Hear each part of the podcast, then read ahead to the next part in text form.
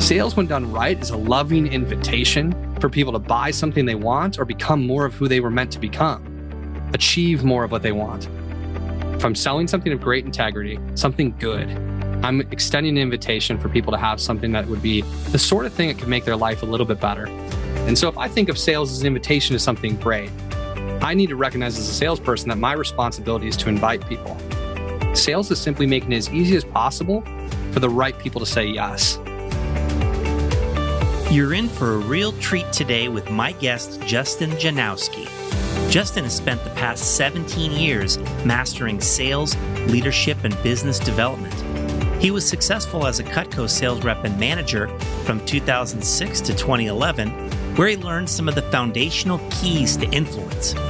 Now, as the founder and CEO at Faith to Influence, Justin helps Christian coaches to optimize their business models and sales strategies so that they can scale their impact in a high integrity way. He is a true expert in the art of influence, and in this conversation today, he gets into mindsets and strategies for both salespeople and for leaders. Sales is an invitation to something great, and no matter who you are, you'll get great insights from this conversation with Justin Janowski. Welcome to Changing Lives Selling Knives. I'm your host, Dan Cassetta. There's a generation of entrepreneurs and business leaders out there right now who are positively impacting the world using lessons and skills that they first learned from selling Cutco knives with Vector Marketing Corporation. This podcast was created to share inspiring stories from Cutco's most prominent alumni and current leaders. On this show, you'll meet successful entrepreneurs best selling authors, superstar business executives, and transformational leaders from many walks of life. All our guests will have two things in common. One, they're all changing lives today through their work and their influence. And two, they all started out selling Cutco knives when they were younger. The lessons of the Cutco Vector experience are numerous, are compelling, and are real world concepts for business and life. Through hearing real life stories and hands on experiences, you'll gain insights that can help you in whatever it is that you do in life. Thanks for pressing play. Let's get on with today's episode. Welcome to the podcast, everyone. My guest today is Justin Janowski. Justin sold Cutco starting back in 2006 was highly successful with the company, sold over $200,000 personally, became a manager, was a district manager for a couple of years, and produced almost a million dollars in business as a manager. He is now the founder and CEO of Faith2Influence, which is a coaching organization that is targeted at helping Christian coaches to build their businesses. Justin has become an expert in the areas of sales and influence, and that's primarily what we're going to talk about here today. Justin, welcome to the podcast. Thank you for having me, Dan. It's a pleasure. Excellent. I know you will add lots of value to our audience here today. So I'm grateful for your time and your expertise. Let's start by hearing about your Cutco experience. Justin, take us back to 2006 and how you got started. All right. It was 2006. It was early June. I remember I, I opened a newspaper, Dan, and th- I probably was one of the last people to do this, but I opened the Milwaukee Journal Sentinel newspaper that my parents had. Uh, just graduated high school and saw an ad in the paper. And I didn't know exactly what it was, but it shared a really high base pay and it seemed like a cool opportunity. And I remember lining up the interview, putting on a shirt and tie and going in. And Andrew Mortensen, who's a great friend of mine uh, to this day, he interviewed me. He was the assistant manager of the company in Milwaukee of the local district office, but he was wearing a pinstripe suit and he had a goatee. He was only 20 years old, but he looked a lot older than that. And I thought this is the president of the company. And I was so excited when he invited me into the interview. I was really excited and kind of blown away by the products and like seeing the scissors cut a penny and all of the uh, all of the old tricks that just kind of displayed the quality of Cutco. And I remember him reaching across the table at the very end and shaking my hand and offering me the job. And I was so excited. And I went home and told my parents. And I know not everyone has this experience, but my parents just kind of support whatever I'm doing pretty unconditionally. And they were excited for me. And I just felt like I could I could make a lot of money doing this. This could be really fun. And and I went to training. I got one of my buddies to come with me. because I was so excited. And he was like, dude, that sounds amazing. I'm in. And I remember launching from training and going to my first appointment, making my first sale, and just like fist pumping on the way back to the car, feeling so excited. Like, oh my gosh, this worked. And I was somebody who like actually followed the manual. And I was just like, really simple execution. I like things to be as easy as possible. So I just executed on what Kevin Hanna, he was running the office in Milwaukee at the time. He was my manager. What he taught me in training, and Eileen Hunter and Jason Heimert's one of my assistant managers, one of my best friends to this day. I was the best man at his wedding. And they taught me so many good things. And I just utilized what they taught me. I made sales. I felt the thrill of making sales. I absolutely loved it. I was one of those weird people. I was never skeptical. I just loved it from the beginning. And I ended up selling about $30,000 in my first summer, which made me the top new rep in my office. But I had such a fun experience and I met the most amazing people who are some of my best friends today. Many, several, like four or five people from Cutco stood up in my wedding when I got married. And one last story I'll share about my rep experience is I remember going to a team meeting for the first time where I was actually going to be a speaker. And I remember having like a few note cards and like writing some notes about what I was going to speak on. And I had never really done public speaking, which is what I do today in my coaching business all the time. And this was my first experience in front of a crowd delivering a speech. And I remember being nervous and my hands being shaky, but being so encouraged by my managers, by my team members, by my friends in the office afterwards, and being told, I'm really good at this, or I've got great potential to be a great speaker. And and throughout my Cutco career, I had so many opportunities to speak at division meetings and team meetings and conferences. And those experiences changed my life and really opened the door to the work that I'm doing right now. And ultimately, I became a manager. I loved running my office. I loved training. I trained a few 10K fast starters. And it was super fun to work with those high level achievers and get my first experience coaching, which is what I do now. And so when I think about what I do now, it's, it's sales, coaching, and speaking. That is what I do. And I learned how to do all of those things in my experience four or five years in Cutco. And I do want to mention one more name, which is Greg Strine, who took over the Milwaukee office a year into my career and was such an incredible mentor and friend to me and really pushed and challenged me and got the best out of me, especially as a speaker and as a leader. And so that experience has been really foundational to what I do right now. Amazing. Th- thanks for sharing that. That was really great uh, for our audience to hear. I'm sure and I'd love to hear more of the lessons that came out of those years. Like, what what do you feel like are some of the concepts, ideas, sort of signature lessons that stand out that you still apply to this day? Mm. Well, I learned I learned not to judge people. I've got our rules of engagement at my company behind me. One of them is be curious first and critical 2nd mm-hmm. I learned that at Cutco to be curious first and to not prejudge. I remember I had a, a sales appointment Dan, that was in a trailer park. I didn't realize it was there until I got there. And it was my first time having a Cutco appointment in a trailer. However, I didn't have that appointment because I knocked on the door and they weren't there. Nobody answered. And at the time, I kind of prided myself on being tailgate ready, which is a Wisconsin thing. Like I had a chair in my trunk, I had a cooler with some waters, I had some snacks. I just pulled out a chair and sat down and waited to see if they were going to come home. Maybe they were just running 10 or 15 minutes late.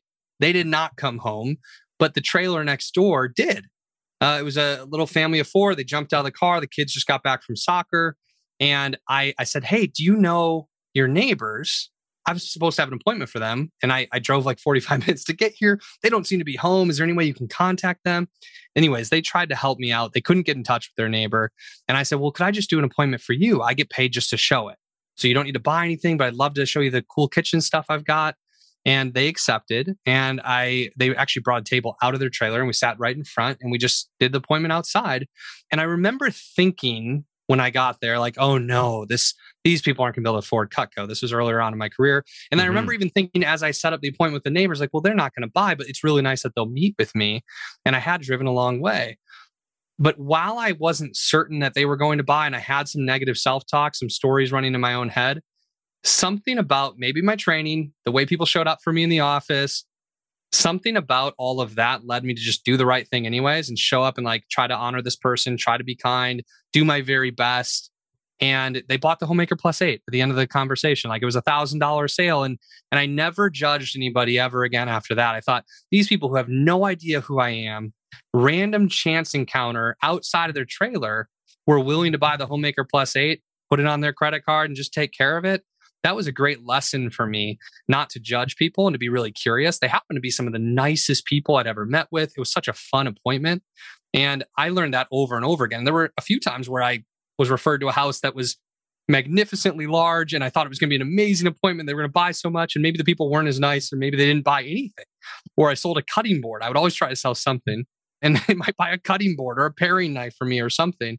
And I found that oftentimes, whatever my preconceptions were of people and situations, in many cases, they were wrong. And so over time, through that experience in Cutco, I learned to just remain open and curious and not make those kinds of assumptions. I think that that has really served me as a key lesson. And do you want a couple of more? should we pause there? That is a great one. I definitely want more. Yeah. That one is awesome. And it's such an important lesson. I mean, success in sales certainly begins with mindset. Yeah. And I always try to remind people when I'm training people about selling Cutco that we are showing people a product that if they purchase, they're going to use every day mm-hmm. for the rest of their life.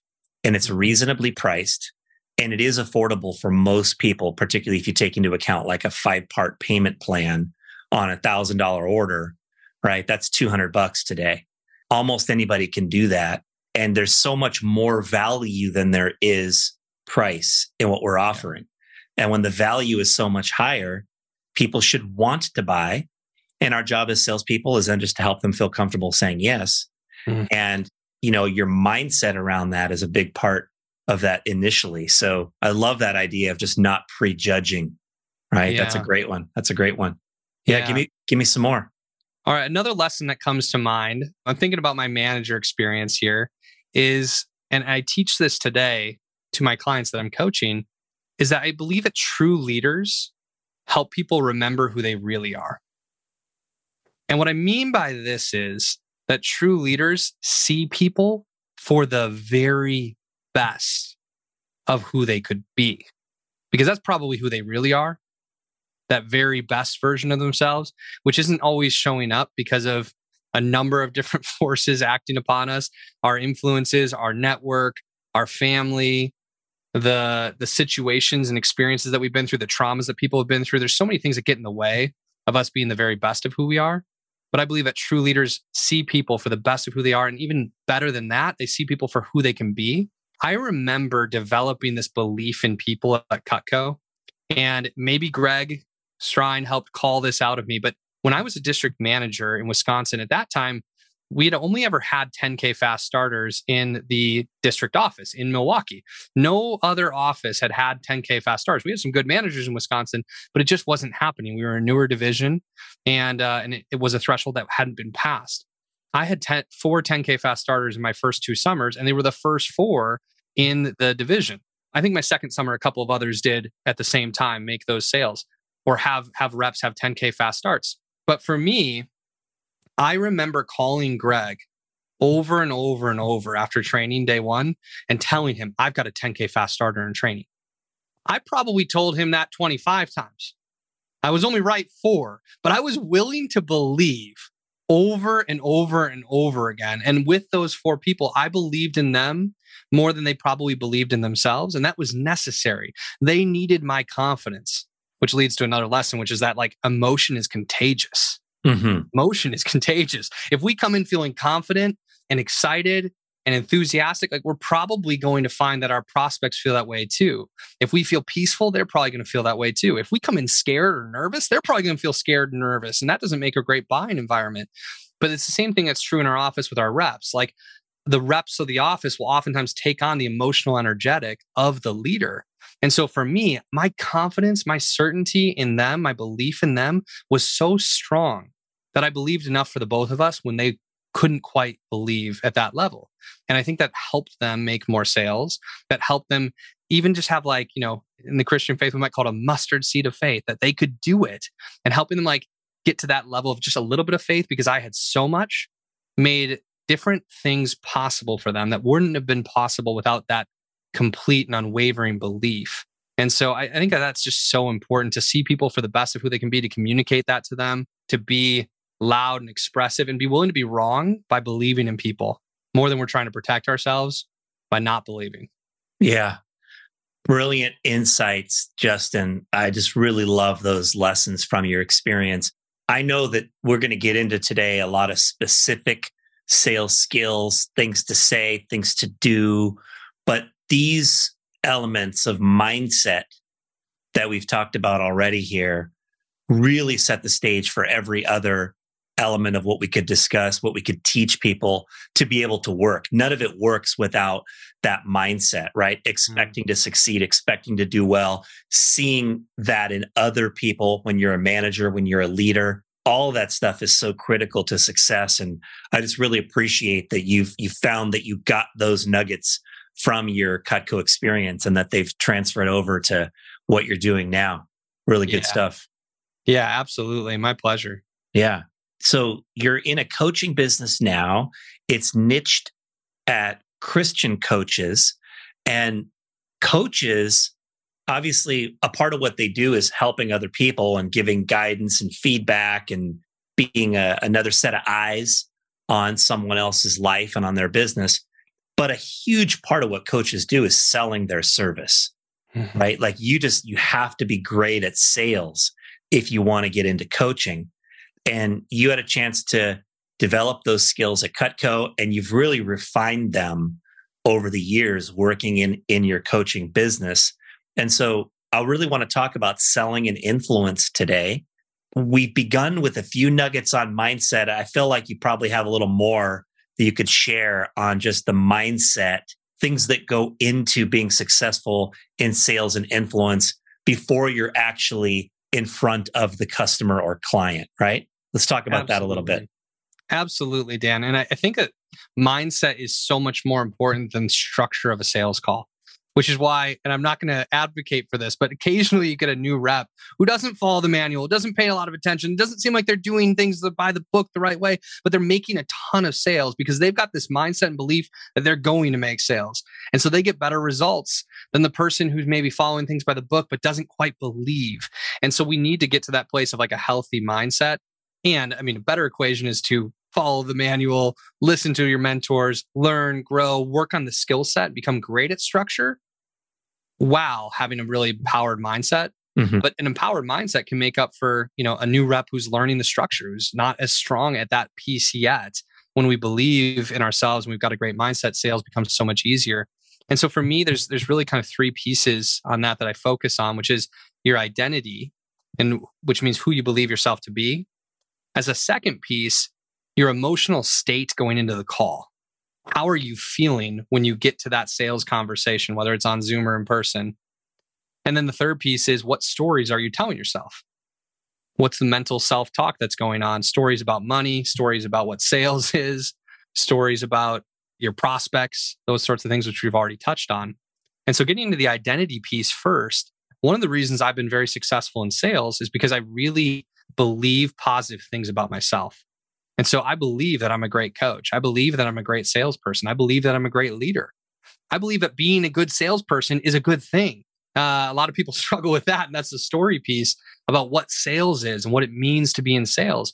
But I believe a lot of really empowered things about myself. And because I have that positive self talk, it's easy for people to feel that from me.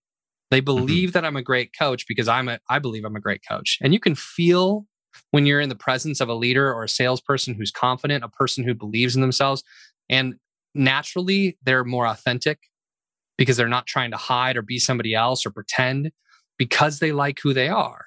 And that work on our identity, like this for some people is easy. And if you're listening to this and like, oh, that's for me, that's easy. I've got that down. Congratulations, you're rare and you're in a really good place having a positive identity. But for those who have a really negative self talk, They've got stories about who they are that are really disempowering. Maybe they think they're not good enough. Maybe they think that they're not a good salesperson or they're not a good coach or not a good leader or who are they to be doing this, whatever it is that we're doing. If we've got that negative self talk, I want to just invite people to recognize that it probably didn't come from you. You know, it probably came from a parent, came from a grandparent, came from a teacher, came from friends or not friends, acquaintances at school when we were kids oftentimes our identity is shaped based on early experiences we've had. And you may have had some experiences with other people that disempowered you. And they may have placed some of their stories in your head and they've been rolling around in there for a long time. And it may simply be time to like let go of those stories. Or as Jon Acuff would say, write a new soundtrack, put a new one on. And, and I'm just going to give three quick ideas on how you can begin to embark on the journey of developing your identity to a much more empowering place, which is a journey worth going on. Three ideas. Number one would be to write empowering I am statements. You might write 10 or 15 or 20 or more and just say, I am a great salesperson. I am a good person. I am a generous person. I am an honest person. I am a loving person. I have my client's best interest at heart. I am a leader, and so on and so on. And you may write these things and read them again and again because when you're writing them, reading them, saying them out loud, that's the soundtrack that's playing in that moment, at least. And if it goes back to the other soundtrack, fine, then read them again. And if we play that soundtrack over and over and over again, it might replace the old one and stay on even when we're not thinking about those things. And the second way to improve our identity is to surround ourselves with people who speak life into who we are. People who really believe in who we are, believe in our dreams, believe that we're good enough, believe that we can do it, compliment us, see the best in us, and speak that life into our lives, our businesses, our dreams. And like that, I learned at Cutco too, because the people in my office believed in me. They encouraged me. They told me wonderful things about who I was all the time. They reflected the best of who I was to me all the time so that I could see it and believe it. And so, if anyone who's listening feels like their network, their community, the people around them are not speaking life. They're doing something else. They're discouraging. They're speaking in a way that lessens who we are or tells us that we're not good enough or it's not possible for us. That community, those people, they're going to be anchors to something that we don't want. And so we may need to up level the community and surround ourselves intentionally and pour energy into the people who speak life into us. And let's make sure we're that person for others. And mm-hmm. for me, you know, in my faith, like the third piece is just to pray. Like you know, you, you might pray, you might think of it as an affirmation instead and just say, like, God, help me to work on and develop my identity. Help me to see myself in a more empowered way. And so I think those are, are three different things that we can do right away. And if it's not prayer for you, maybe it's meditation. Just sit and think about it and pause and breathe in a stronger identity. Yeah, so powerful. Justin, of course, most people that come into Cutco are brand new to sales.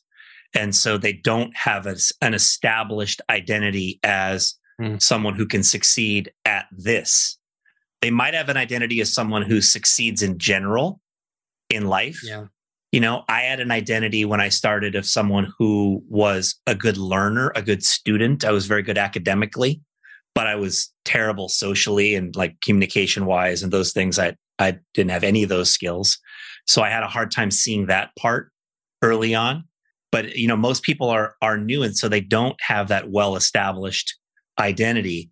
And the idea of creating i am statements is something that i think is very powerful. I actually had i volunteer in my kids classes to read a book once a month that has a story or a lesson or a moral and like discuss it with the kids. And i had third graders doing i am statements this year at my kids schools. I think that's such a powerful idea to program ourselves and then, of course, the idea of surrounding ourselves with the right people is so critical. And if you find yourself in a situation where you're telling your, let's say it's a parent about your day at work, and their response is like, see, I told you you can't do it, or, you know, like stop having those conversations.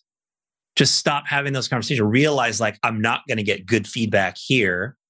I'll talk about other stuff with my, you know, mom or dad or whoever it is, but I'm going to have those conversations over in this circle of people where I'm going to get positive feedback that helps me and encourages me. I think that's such an important thing to make sure we do is that we're controlling the inputs that go into our mind, whether it be through our, you know, our controlling our own inputs or controlling the inputs of others. That's all part of helping with the programming that can lead us to that proper identity that you described. Yes. That was great stuff right there on identity. I, I love it. What else puts people in the proper mindset? Mm. Uh, you mentioned there were three parts to the mindset, and identity was one of them. Yeah. What else? What else comes to play? Comes into play here? Yeah, identity is the first, and the second one is your emotional state in any given moment. How do you feel? You know, somebody whose identity is in progress. Maybe you're working on this. That's hard for yourself. You get you struggle with some negative self-talk. If you're in a peak emotional state where you feel really good, you can overcome an identity in progress. On the flip side, like if you're going through some hard things personally and your emotional state is a little bit weakened, but you've got a very strong identity and you know who you are at your core, you can overcome that lower emotional state. But we we really want to get one of these two as a strength. And everybody can impact their emotional state in a moment. Everybody can choose right. to feel good in a moment. And you know, the, the way to do this is to first identify what are the three emotions you feel when you're at your very best. For me, Dan, when I'm at my best, I feel confident, I feel loving, and I feel peaceful. A peacefulness that's like, I don't need anything. I've got everything that I need. In fact, I continue to abundantly receive everything I could ever possibly need.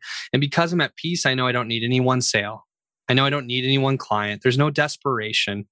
I'm at peace when I'm on a sales conversation. I'm at my best when I'm at peace. It's kind of like dating. Somebody who's too desperate or wants it too badly becomes a little bit less interesting to the other person in many cases. And it's probably not how it should be, but that's the way it oftentimes is. Somebody who's abundant and at peace and they don't need anything from the other person becomes a lot more interesting. And the same thing's true in sales. And so for me, it's confidence, love, and peace. So then my question becomes after I know those emotions, how do I get myself feeling those things before a sales call, before a speaking opportunity, before this podcast, or whatever it might be? And it's what I would call your pre call ritual. Your pre call ritual is something that you can fall back on again and again and again. And you can do it in one minute or three minutes or five minutes to get yourself in a really peak emotional state where you're feeling amazing. When you feel great, you're going to get different results when you don't feel so good. And so for some people, that might be playing a song that they love that just kind of gets them into state. Maybe you dance to the song. Maybe you sing it out loud. For other people, it might be uh, doing some push ups or some jumping jacks or running around the room. Or you can simulate like physical activity just through oxygen and breath. You might take deep breaths through your nose in like weird, like intense ways that, that normal people don't do. But like if you get some oxygen to your brain, you're going to change the way you feel in a moment. You're going to have more energy. It might be that you drink a glass of water. It might be that you pray. It might be that you meditate. It might be that you read some of those empowering I am statements. You could even close your eyes and remember a time where you were awesome. Like remember your biggest sale. Remember that time on the, the field that you like played great. Remember that time on the stage that you performed well or that great report card or that compliment that you received from something like just close your eyes and remember a time that you were awesome that you were great and then associate back to that moment. Like why were you so great? Like you are still that person. Or maybe even imagine your appointment going really well. Okay so some of the people listening are like this stuff's weird. What are you talking about? It might just again be for you a few deep breaths and saying i want like for me, I'm like, God, help me to be confident, loving, and peaceful. Help me to be confident, loving, and peaceful. Help me to be confident, loving, and peaceful. Even to just say those emotions makes me feel more of it. Mm-hmm. If this isn't for you, let it go. However, people who are exceptional are willing to do weird things to feel great. And these are some of the strategies. You need to find your equation for that and make sure that you're able to do it right before the conversation. So you don't go in feeling nervous or scared or like you're not enough. You go feel in feeling awesome, calling yourself back to a state you've been in over and over and over again. And again, it could be just be a song that you listen to that gets you there. Yeah, super powerful. Uh, I, I love that stuff as well. Another way of looking at the word weird is unique or different. And I think that yeah all of us want to be unique and different in how we mm-hmm. perform, right? Nobody wants to be an average performer. I used I used to laugh when kids would say like, "Hey, what's the average person do?" I'm like, "Average sucks." right? Nobody wants to be average, right? And so putting ourselves in that peak state, I think that's a that's a great uh, idea as well that can help people that uh, that that pre appointment ritual, pre call ritual that you described. That was excellent. Now I know I know you said the third part of mindset was about our stories, our self-talk, mm. right? Yeah. So when I think about Cutco reps here, Justin, a lot of reps when they're brand new, if they don't sell, they think it's because the customer says, Well, I can't afford it. In reality, the customer is probably saying, I don't want to afford this right now. Mm-hmm. That's not how they word it, right? So reps develop stories around money. Mhm. I've also heard some reps say, I don't want to show people I know when I'm brand new. Mm.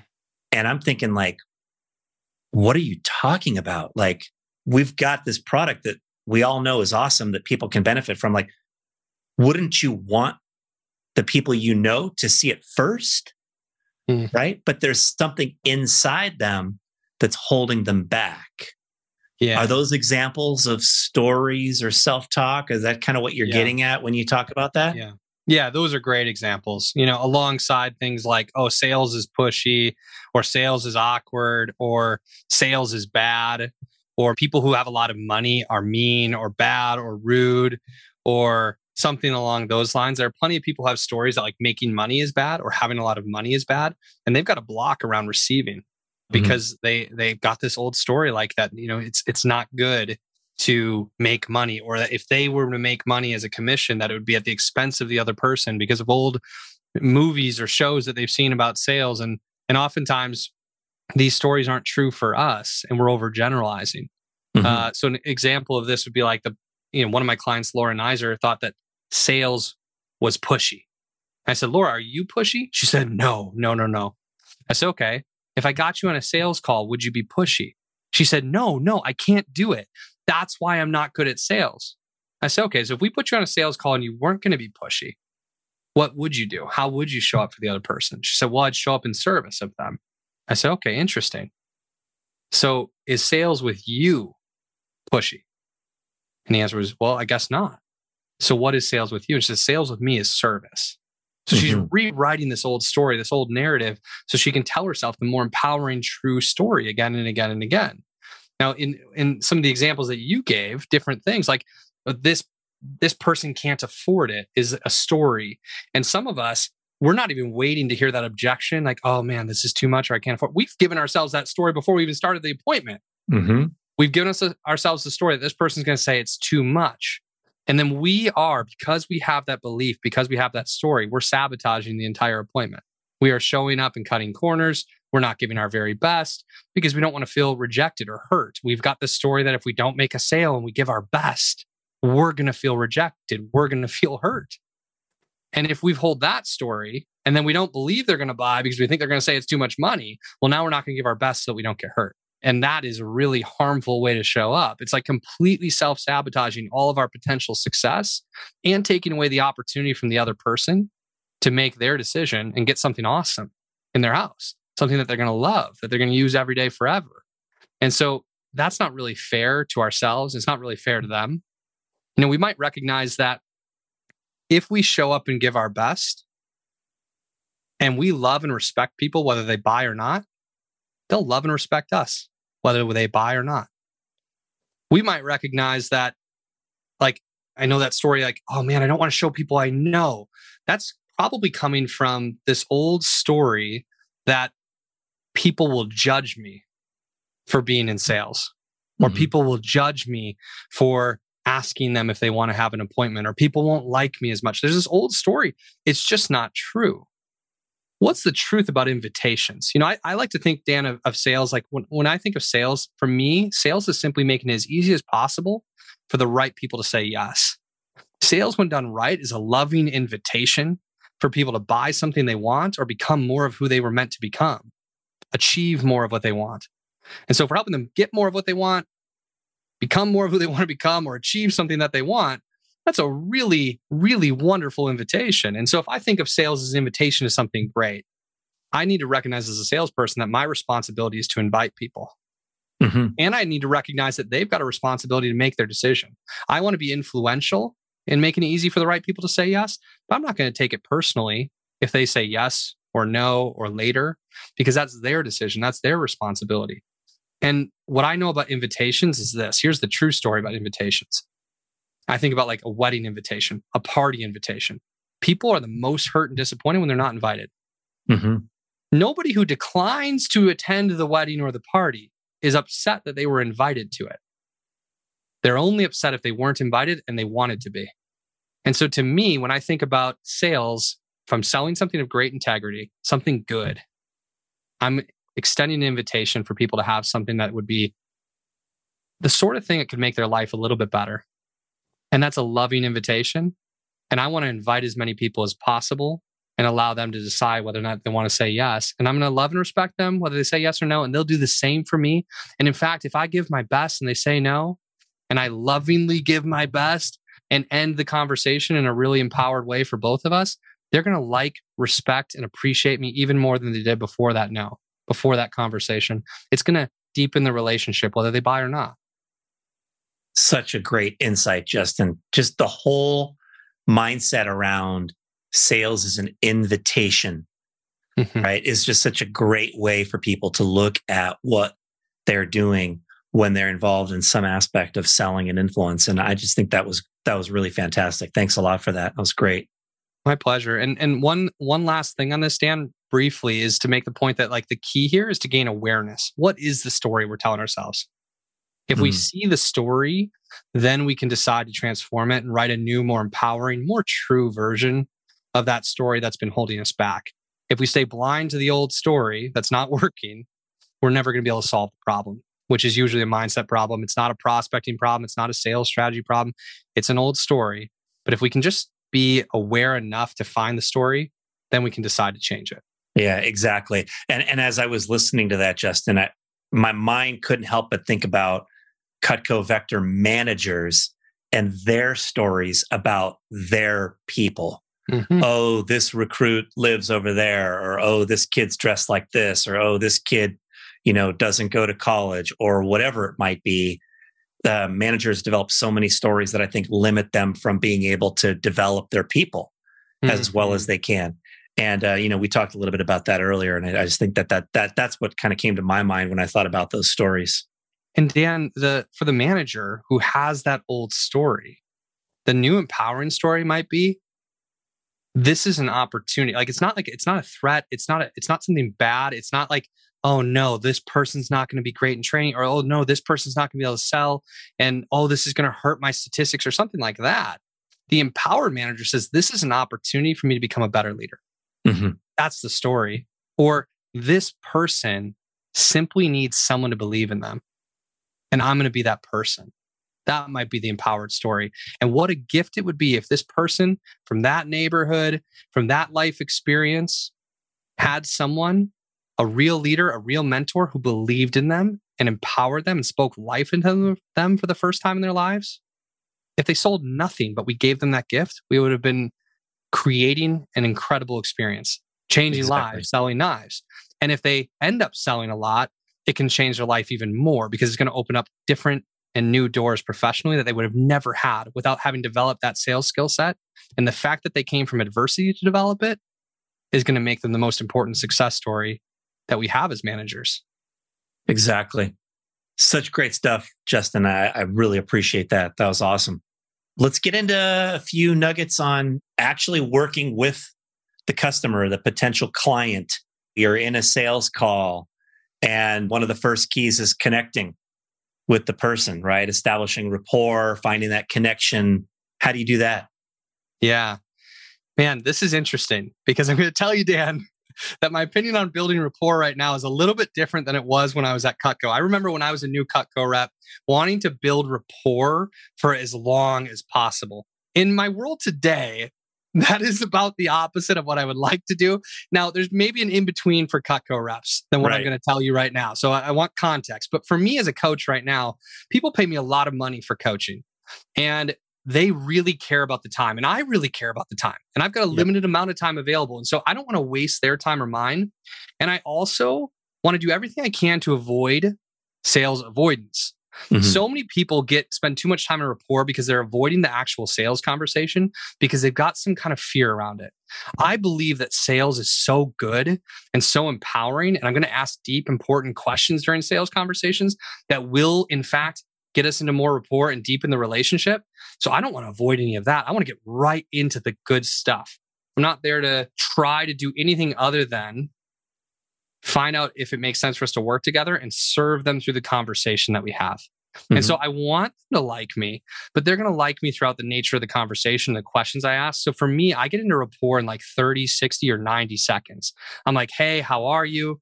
How's your day been so far? Awesome. They're like, How's your day been? I'm like, My day's been amazing. Thank you for asking. I'm so excited to be talking to you. And I'm going to transition into my pre frame. It's pretty quick because I'm going to build rapport all throughout. To me, rapport is about being connected. I call it connectivity, being really connected to the other person. And it's done throughout the course of the conversation. I want to get to my pre frame so I can be transparent that I'm there to sell something if it's a fit. I want to transparently share that in a loving way. I think sales doesn't feel good when it seems like it's sneaky. If yep. it's honest, transparent, upfront, feels really good. People love to buy stuff. They just don't want to be tricked. so I want to be transparent upfront. But in that 30, 60, 90 seconds, I'm paying attention to a few things. And I'm going to pay attention to this throughout the entire call, which is number one, how is this person feeling? How are they actually feeling? What's their emotional state coming into the conversation? And I also want to pay attention to how they communicate so I can communicate in language that they can receive. This is how I'm going to be in great rapport with them. And so if they're coming to the conversation, they're like, "Oh my gosh, like I'm I'm like, "How are you?" They're like, "Oh, I'm stressed. I've been back to back to back today, so many calls. I'm just kind of worn out." For me, I'm like, "Oh, I've been there. I've had days like that. That's that can be heavy." Let me ask you a question. Is this still a good time for us to connect? Or would you rather reschedule to another day? I can do this because I know I'm going to follow. Like we're going to reschedule right now if they're going to, and we're going to book the next call. But 99% of the time they say, no, this is this is a good time for me. I say, okay, great. Do you want five minutes just to grab some water, use the bathroom, take a breath? I can wait. You can come back. Like especially if I'm on Zoom. So I just want to like check in with them and honor where they're at, meet them emotionally where they're at. But on the flip side, like if they come in, and they're like, "Oh my gosh, my day's been awesome. I'm lo- I'm loving my day." I'm like, "Oh, I love days like that. I'm celebrating with you. That give me some of that energy. I love it. I'm excited to be talking with you. This is really fun already." And then I'm going to transition into my pre-frame. So I want to meet them energetically, emotionally where they're at, and mm-hmm. I can mm-hmm. pace and lead. If they're in a poor emotional state and I meet them where they're at, they're like, "Oh, another sales conversation, I'd be like, oh, I know. Don't you hate those? This isn't going to be like that. I promise. But I'm going to like meet them in that energy of like, ugh, if that's like, that's not going to happen. That doesn't happen on sales conversations very often. But like, if it did, that's how I'd meet them right there. But the other thing I'm paying attention to is their volume, their pace of communication, their tone. My grandpa talks really loud. He doesn't hear very well. If you talk quietly to him as a salesperson, you're going to be out of rapport and lose the sale. You need to raise your volume. My grandma talks really softly and quietly. And if you're loud with Grandma Sally, she's going to feel intimidated and uncomfortable. Doesn't matter if that's your personality. She's not, she's going to want you to go. Mm-hmm. And so with Grandpa, I talk louder. And then Grandma might tap me on the shoulder. If we're at a, uh, an event together and I might turn and talk to Grandma and I'm lowering my voice. I'm being softer. I, I need to go slower with Grandma. I need to go a little bit more direct and fast with Grandpa to be in rapport with them. I've got a client, Albert Pellichet in Louisiana, who likes to tell stories. I'm going to tell more stories with Albert. I've got clients in New York and LA who want to get to the point. I'm going to be really direct with my conversation. Mm-hmm. These things are going to make a really big difference. Yeah, I definitely feel like the concepts of matching and mirroring are important in creating rapport and that connection and gauging what style of communication is going to be proper for a given customer. I think a lot of Cutco reps take a long time in rapport building because there's a networking element to what Cutco reps are doing as well while they're trying to sell Cutco. Mm-hmm. There's also this getting to know people, building your sphere of influence, right? Oh. That happens and that might not apply necessarily in in your business or every other business now. But you talked about your pre-frame. Pre-framing is something I love teaching. I remember learning it from Tony Robbins many, many years ago, and I feel like it's a it's a very important part at the start of any sales presentation. Tell us how you do that in your business first. Yeah, for me, I'm gonna I'm gonna set the stage with my pre-frame. It's gonna lay out the structure of how we're gonna get through this call and what the outcome of the call is. It's gonna make sales really transparent, and it's gonna invite consent to sell. And it's mm-hmm. gonna sound something like this: like, "Hey, John, thanks so much for taking the time to connect with me today. I want to make the best use of your time and mine. So I'd just like to lay out a simple structure for this call. Would that be okay?" Yes, cool. The reason we're talking is Dan tells me that you're a really great coach and also a great person. And I work with Christian coaches to help them optimize their business model, their pricing, and their sales strategies so they can scale their income and scale their impact. My outcome on a call like this today is get to know you a bit and to discover whether or not it's a fit for us to work together. And the way I'd like to get to that outcome is by asking you some questions about where you're at in your business right now, what your vision and goals are for the future, and what some of the challenges are that you're facing right now. From there, I'll give you some perspective and coaching based on what I hear. And if it seems like a good fit, I'll explain really specifically how I work with my clients. And then you and I can decide either to work together or not work together. And either way is fine. Does that sound okay? Hmm. great. Yeah. I like it. I like it. Justin, I feel like every listener should back this recording up about 60 or 90 seconds right now. Just listen to that again. Take in what Justin is saying, what he's trying to accomplish right here, and think about any conversation you're having where a specific point of influence is the goal, what you're trying to accomplish something with that conversation. Think about how you could pre frame that and get that agreement from the person you're talking to what should come of this conversation. I think that that's a very, very powerful insight. Can you adapt that to Cutco just off the top Yeah. of your head? Like, how would you apply that to the Cutco business? Yeah, and feel free to massage with- this with your language, but I Sure, might say sure. something like this like, Hey, John, thanks so much for taking the time to connect with me today. I really appreciate your time and want to make good use of it and mine. So, could I set a simple structure for this call or for this conversation? Yes, Mhm. cool.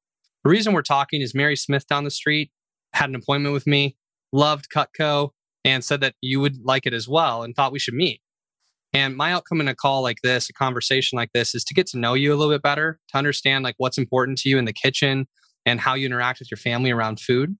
And then I'd like to also figure out whether or not it makes sense for us to get you some Cutco in your kitchen and whether or not that might make being in the kitchen, being around food, preparing food for your family a little bit easier and a little bit more fun.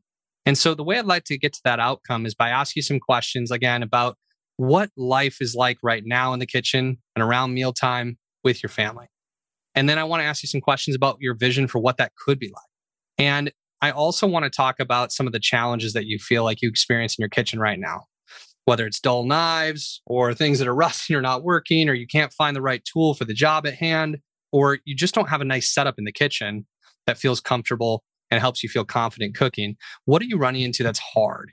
And then ultimately, at the end of the conversation, if it seems like Cutco may be a fit for you, I'm going to explain really specifically how our products work, some of the features and benefits, and invite you to jump in and try some of them. We'll actually be able to do some of that together today, and then you can decide which package of Cutco makes sense for you. Does that sound good? Mhm. Excellent. Something like that. And I would make it really conversational after that before getting to the offer of Cutco. Yeah, for sure. And I, I think if you're a vector manager, you could back that one up. You could listen to that a little bit. You could massage it, probably make it a little more concise in a couple spots and bring that together is a great way to pre frame a Cutco presentation. You talked about you want to ask a lot of questions to get to know more about the, the customer. What are some questions you feel like Cutco reps can ask in this sort of like discovery phase? Yeah. So I might I might begin with so tell me about your family. And like start there. Like tell me about your kids. Like how how many kids do you have? How many people are normally eating with you? How often do you entertain? How often are you preparing food to bring other places? Do you cook anywhere besides your kitchen? Talk me through breakfast, lunch, and dinner at your house. How's that work for everyone? What were your experiences eating with your family when you were a kid? What kinds of things did your mom and dad like to cook? What sort of things do you like to cook now? Are there some things that you'd like to cook that you're not cooking yet? Have you ever eaten something at a restaurant and thought, man, I'd really like to make that at home or at somebody else's house? Like, are there some things that would be like kind of dream recipes for you to learn how to cook? Cool. Like those those kinds of discovery where they start to like you can even imagine, I'm I'm guessing as you're receiving these questions, like how they're starting to build like a different vision for what food, eating, Mhm. entertaining, hosting, providing for people around the table can be like. What's the conversation like around the table? How often are you all eating together? What are the reasons why you're not all eating together? You know, Hmm. I, I want to like understand this. And like if we can have Cutco be part of a solution that brings people closer to their family, that helps them entertain, that helps them have more fun in the kitchen, uh, that that creates great food, that makes being in the kitchen feel easy and fun. I mean, these are all really powerful reasons to invest in a product that's going to make that experience better. And so I'm going to discover things like that. And then when we're finding the gap, I'm going to talk about like, you know, what show me what you have in the kitchen right now, or what are you using on a normal everyday basis? And what are some of the things that annoy you about cooking? What are some of the things that are hard about like your your experience in the kitchen and with your family around the table and things like that. Like I just want to talk through all of that and get it all on the table, which is going to provide me great information, but also help them find clarity on what's really important to them. Yeah, I like that you're asking what I sensed were two different kinds of questions. There were questions that are designed to help people sort of sense a need now, mm-hmm. right? What are some things that annoy you about cooking, right? But then there are also questions that help people see a vision of like what what could be, right? That help them see if they get Cutco, like why it would be beneficial to them. Right. So we're we're, we're both trying to ask questions and bring up things that create a need, mm-hmm. right? Finding a gap are the words you I heard you say a few seconds ago. Mm-hmm. And then we're also trying to paint this vision that, like, here's the answer with Cutco, right? Yeah, we're bouncing between the present and the future. So if if the question is, how many times are you cooking a week per week right now? Well, that's not enough because oftentimes that's going to leave a reason why not to enhance their experience around it if they're not cooking very much. The most important question on the back back end of that is like, in an ideal world, how many times would you like to be cooking a week? Like, so taking them back and forth between where they're at and where they want to be, and maybe even going back to their experience as kids. And I know this is like kind of radical, probably, versus how we sell Cutco in most cases. If it's overwhelming, I'd invite the rep listening, the manager listening to just take one or two questions, implement in what you're already doing. Don't transform the whole strategy at once, but see what it would feel like to try on one or two or three more deep emotional questions around around this experience and see how your prospects respond. Yeah, I like it. I like it. I, I think any rep can take questions that really resonated for them and they can put those into what they're doing. So that was pretty cool. You described closing the sale earlier uh, from the in the context of an invitation. I've always told people that you know closing is helping someone feel comfortable getting something they already want, mm-hmm. and that with Cutco, virtually every single person we show wants it.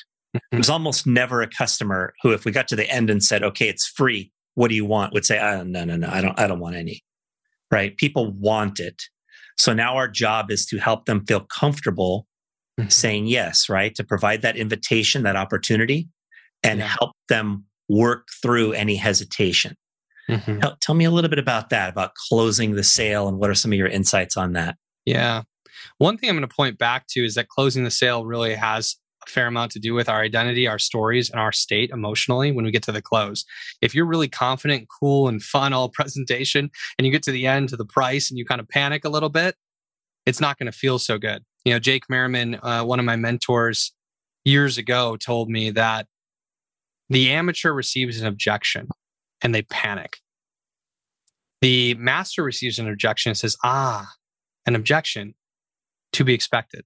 Like we're not surprised, we're not shook by this. It's a normal part of the process for somebody to have a question, a concern, or an objection. So, can we maintain a confident, peaceful, calm, emotional state amid objections, questions, concerns?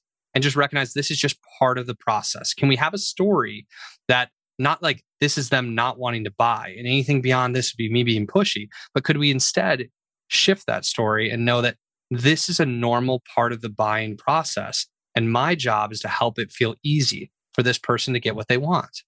These kinds of shifts and like that stuff makes a lot of sense. Or me believing in my identity that I'm a great closer, like I can curiously help people make the best decision for themselves is really important knowing that I'm, i have got great integrity and I'm not going to get the wrong people to say yes. I'm just going to make it easy for the right people to say yes. And so it comes back to a lot of that stuff that's at play here. But for me, when it comes to handling an objection and closing the deal, I want to be confident when I present the offer and the price.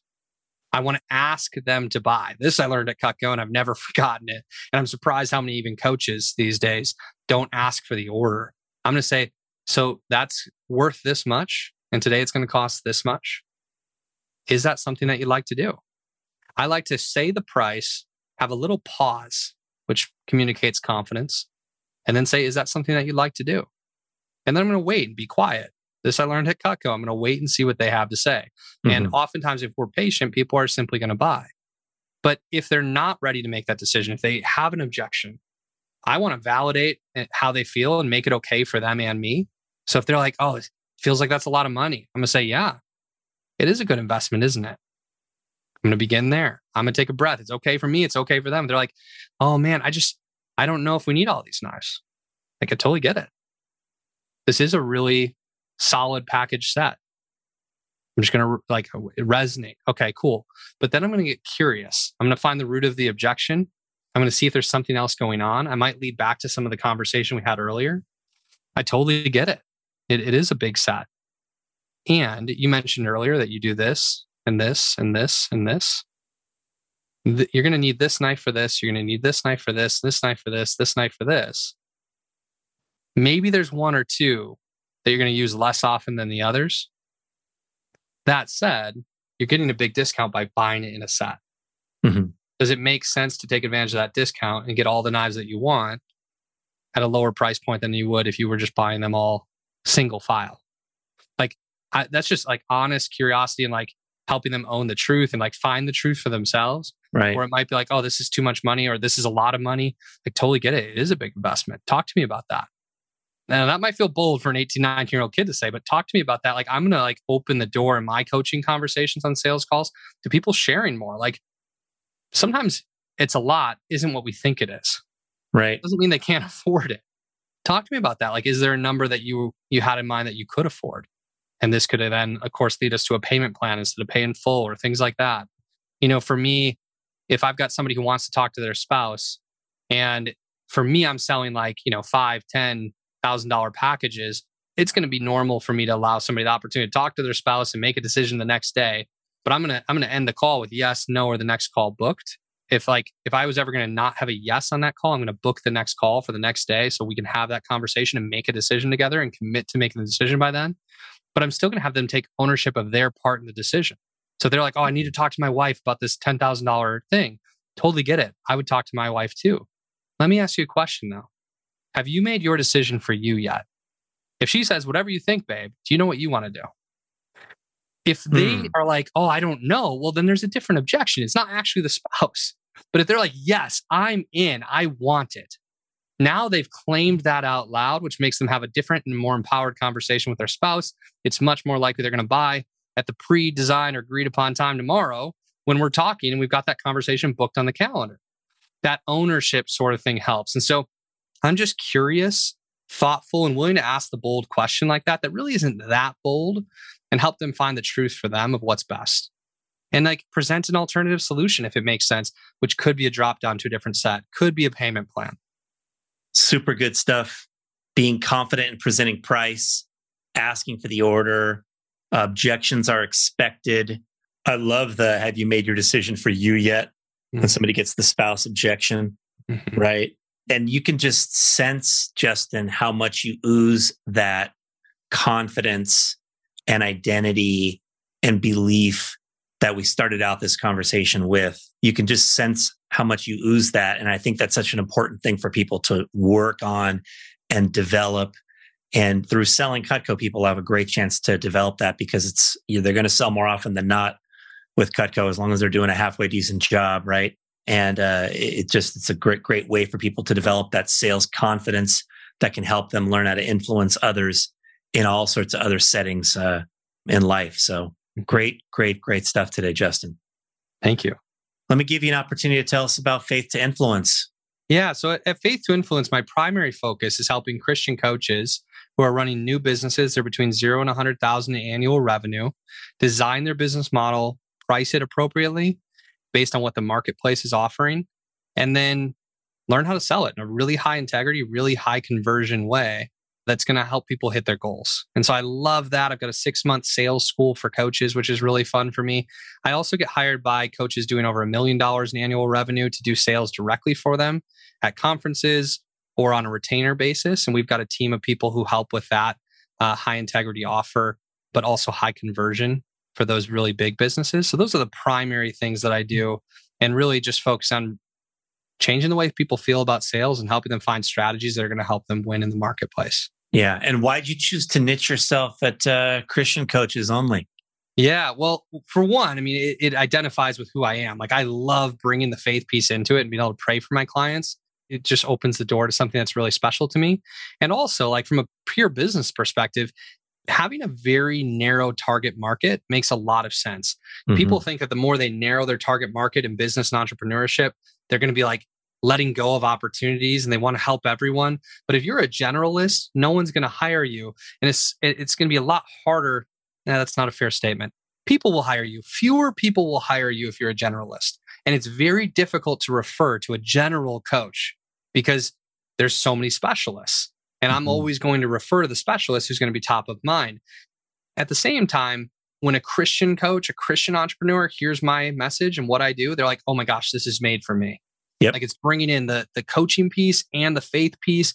Like I can trust this. This is made for me, and it helps me become known in the marketplace by being in a niche where there are fewer competitors and where I can provide a service to a specific group of people who have a shared set of problems in many cases that I'm really skilled at solving. Super smart. I love it. How can people follow you if they want to see more of your content and uh, keep in touch with you? Yeah, two ways in mind. Number one is I'd love to give you a free copy of our 10 step sales process and the art of influence that we touched on a lot today. You can get that at www.goodsalespdf.com. It's goodsalespdf.com pdf.com, our 10 step process, the art of influence, and a few other goodies, primarily speaking to coaches, but it's going to be helpful for every salesperson and entrepreneur. And the other thing that you can do is if you enjoyed this, subscribe to our podcast, the Sales Strategies for Christian Coaches podcast. Excellent. Justin, this has been fantastic today. I really appreciate the energy you brought and the value you brought to the audience. Thank you so much for being a guest on the podcast. Thank you so much for having me. This was really fun, Dan.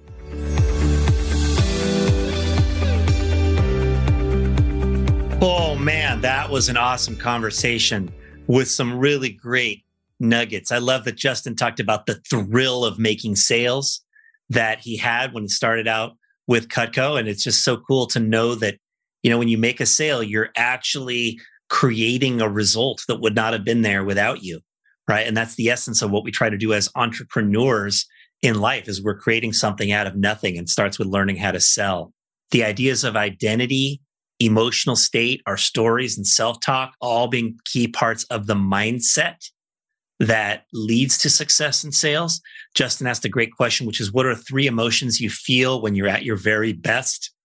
Identifying what those are and knowing how to reconnect to those emotions. Thought that was a critical piece of what he shared. Of course, the discovery questions that he talked about are powerful for any sales conversation. And then closing is an invitation, right? If you believe in what you're doing, you want to invite someone else to the party, right? Being confident about presenting price, then asking for the order, understanding that objections are expected, right? When we're asking people to purchase Cutco, we're asking somebody to make a one or two thousand dollar decision typically at first, right? That's not something that everybody's just going to jump right into. It's a natural for there to be hesitation and an objection should be met with confidence and it is a, a key to being able to get past that hesitation to making the sale, answering those questions or those objections. Of course, everything Justin talked about applies to managers and leaders as well, believing in their people. I love that he said that true leaders help people see who they really are, help people see the best version of themselves. That to me was a brilliant insight from this conversation, among many other brilliant insights. I want to refer you to two podcast episodes that we have had on this podcast. I have a solo episode called The Skills of Influence. It is episode number 82. If you like the stuff you heard from Justin today, you'll hear a lot more ideas like that, expounding on some of these concepts. And if you are a Cutco sales rep, I have another solo episode that's called Selling the World's Finest. It is episode number 113. And this one gives very specific insights, applying a lot of this same information directly to selling Cutco and doing Cutco sales presentations. If you're a Cutco rep and you haven't heard that one, it is a must. Put it on your list to listen to right away, episode number 113. All right, everybody. Hope you enjoyed Justin Janowski today. Thanks a lot. Thanks for listening.